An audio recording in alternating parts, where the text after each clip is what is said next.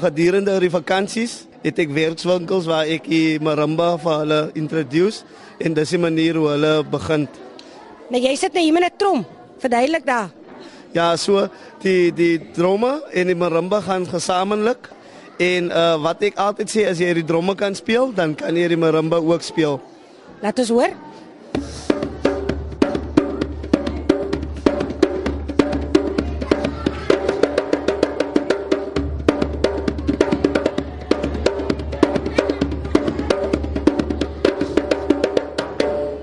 Wat is die uitdaging daar? Uh basies jy moet 'n ritme hê en um goeie handkoördinering. As iemand nou vir die eerste keer by 'n klas kom by jou, wat is die belangrikste goed wat jy voel hulle moet eers leer? Um baie belangrik tyd. Maar um wanneer ek begin, dan leer ek eers vir hulle om pret te hê en dan begin die ernstigheid.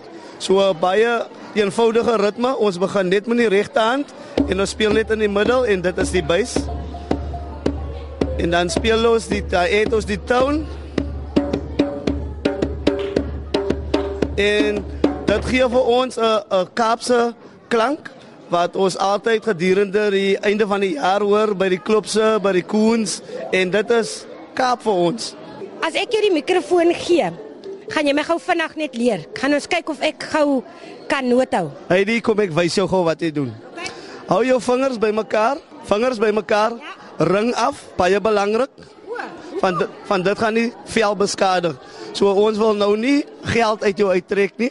So regterhand se vingers bymekaar en ons in die middel en die hand op van die drom af. Daar sê.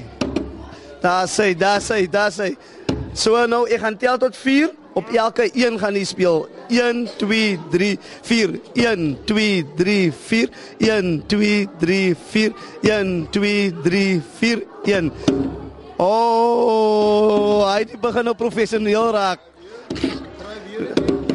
Daar sê hy dit daar sê ons rol, ons noem dit 'n rol.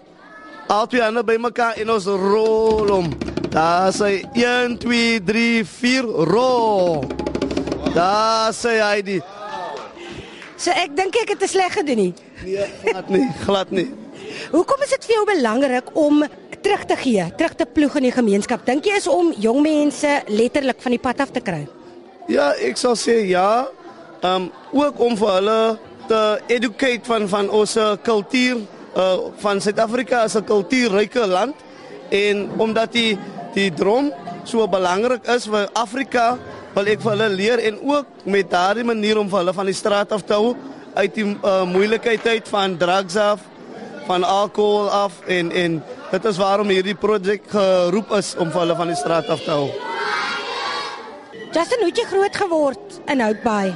Van van 'n jong ouderdom het was ons maar altyd net blootgestel aan sport. Maar um, ons as Houtbaai ons ons lewenswyse is meer van uh, ons is as 'n vissersdorpie. So um, meeste van die ouers of die paas was vissermanne. Maar um, omdat my ma my alleen groot gemaak het van my pa was meeste van die tyd in die gevangenis, het ek maar tot 'n besluit gekom dat uh, ek wil kinders help in ons gemeenskap om vir hulle op te bou en om vir hulle daai vaderlike liefde gee wat my pa nie vir my kon gee nie. 'n Groot droom van my is om 'n 'n sukses te maak van van ehm um, wat ek min besig is om elke sê meeste van die kinders wat ek meen werk om hulle lewe 'n sukses te sien. Dit sal vir my 'n groot sukses wees. Wat gaan jy nou voorspeel? En hierdie song het Marima Keba famous gemaak. Dit is genoem die Klik song. 1 2 3 Speel harder.